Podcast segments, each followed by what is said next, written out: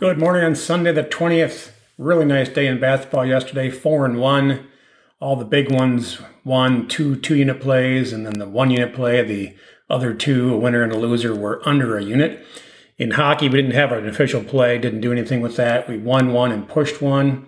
And that push was that was that was a lucky that that it didn't win for uh, I guess unlucky that it didn't win.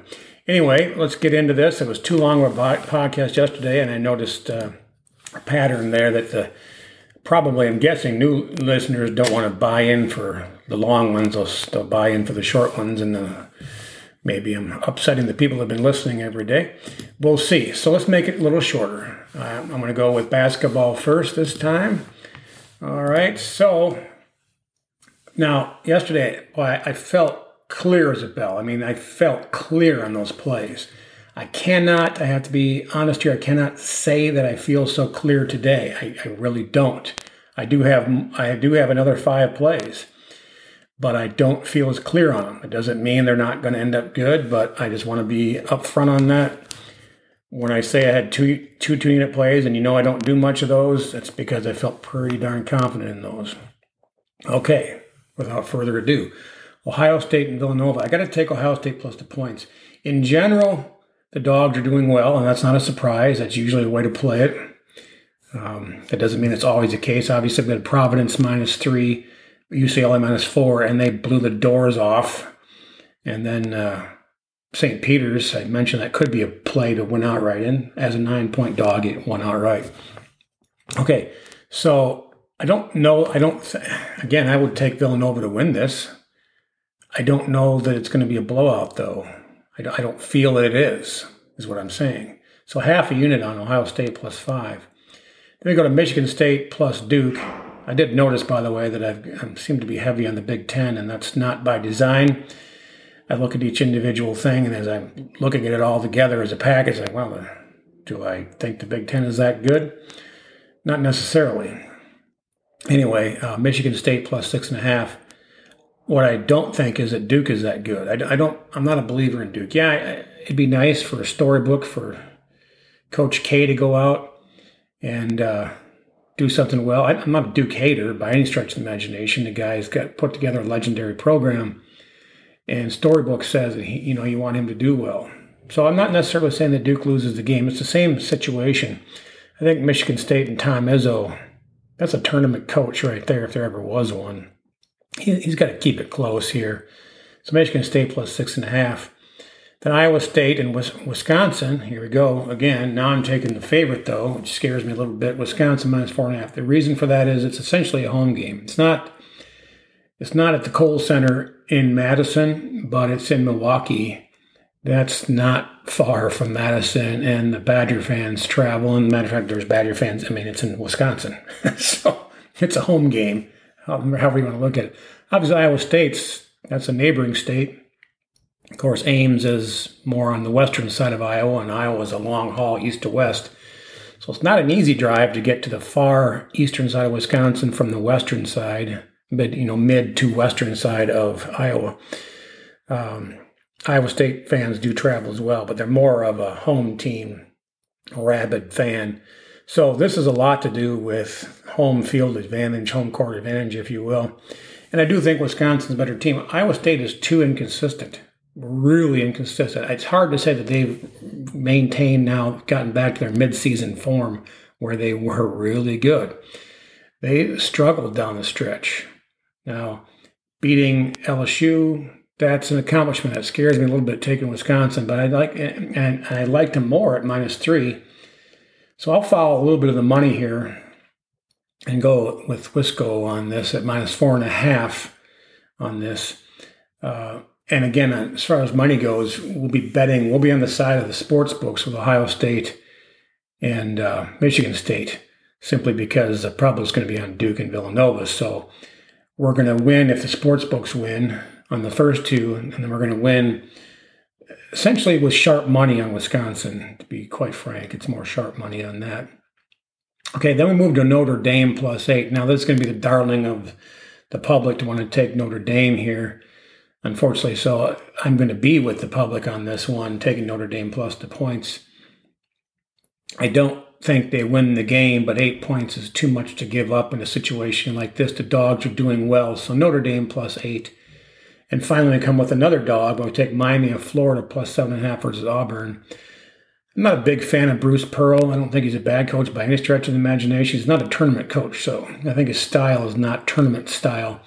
That being said, obviously he has had some success. It's not like he's a dog. It's not. It's not like uh, Fran McCaffery in Iowa, who you pretty much unfortunately need to bet against his team whenever he gets in the tournament for some god. You know, well, it's not for some unknown reason. It's for um, lack of defense is why. So uh, we'll go with Miami, Florida, who has defense against Auburn, and take the seven and a half points. So Miami, Florida, Notre Dame, Wisconsin, Michigan State, Ohio State are the plays. Close calls. You know, I waffled on Houston and Illinois. My original inclination after the games were settled two days ago after Friday was to take Houston. I believe they would outplay their opponent. Uh, that opponent ends up being Illinois. Um, there's a lot of reasons to like Illinois in this, but not enough to play them. There's a lot, of, a lot of reasons to like Houston not enough to play them. So that's a live bet. There's, I, I just do not, cannot possibly see a blowout in that game. So if one team gets ahead quite a bit, I would like the other side automatically on that. Then Texas and Purdue. I was all set to go with Texas and fade the Big Ten. Purdue here, you know that uh, obviously Purdue would be considered the class. If you, well, Illinois, Wisconsin, Purdue, they're all pretty much at the top there. Iowa won the tournament, but those three were the Big Ten regular season, essentially. Uh, Texas, I think, is playing well. I don't think they're consistent enough to get this done. I just don't. Getting the three points is why I would then take Texas, but I can't this seems like one of the Big Ten teams that would win. It seems like the, the winning teams are probably Purdue and Wisconsin, so you only have two Big Ten teams in the Sweet 16 if that's the case. Obviously, there is a possibility that um, Michigan State or Ohio State pulls off the upset. I mean, I like them plus the points already. Illinois, they certainly could. But if I was to, add, if you were asking the teams that have the best chance of advancing, I'm going to have to say Purdue is one of those teams, and obviously I like Wisconsin already. I'm taking them minus the points.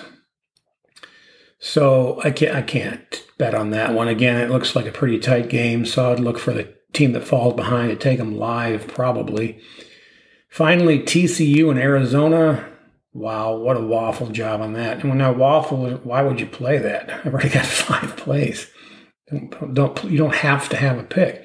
Sometimes, believe it or not, I feel like I need to make a pick on these because I'm doing this podcast for folks and I don't need to make a play. I don't need to put money out there that doesn't have a real strong chance of winning. My original inclination was to take TCU simply because Arizona is giving up too much points. Arizona is a quality team. Uh, they're going to win, I think. But TCU is getting too many points. I would take TCU, but every time I turn around and come up with signs that says Arizona can get this done in double digits, plus because I need to do it by more than just 10. So it's a no play. Obviously, if TCU is leading at halftime, I'm going to look at Arizona as a strong, strong, strong halftime play. That's all I got for you. I'll talk about hockey because I do have some plays here. It's a it's a better and they're they are official plays. They're not leans. Dallas and Washington under six at plus 100. I'm taking Washington. I'm going to split up the bet half on the full game money line at minus 160 and half on the regulation line at plus 105. There's a little more value on the regulation line, but uh, Dallas seems to go to overtime a little bit more than average. Washington, too, for that matter. The same game parlay, Washington to win on the full game and under 7.5 at plus money at plus 120. New York Rangers and Carolina. I like Carolina, but there's no value to find on that except the created value. So I do like the over though, over five and a half. I like it a lot. And then on created value by taking Carolina full game money line at over four and a half. The value there obviously is already like five and a half, so four and a half. I mean, I'm in. You know, if I'm in for an ounce, I'm in for a pound on that, I guess. And then this is a way to get Carolina to win at minus 105 for the whole thing. And finally, Winnipeg visiting Chicago. I'll take Winnipeg minus 130. I won't think twice about it. That's a win. So those are my hockey plays, and these are official plays. I think we're back in action in hockey, full full go. And in NBA, as of now, I have to pass. I wanted to get this podcast out there. I'm leaning Utah and Memphis, and they're strong leans already, but not enough to put on. Just I just don't have enough confidence in them yet this morning before I do more research. And the bottom line is, like I said, I have to get this podcast out there. We're already gone too long, so that is it for the for the podcast. And best of luck.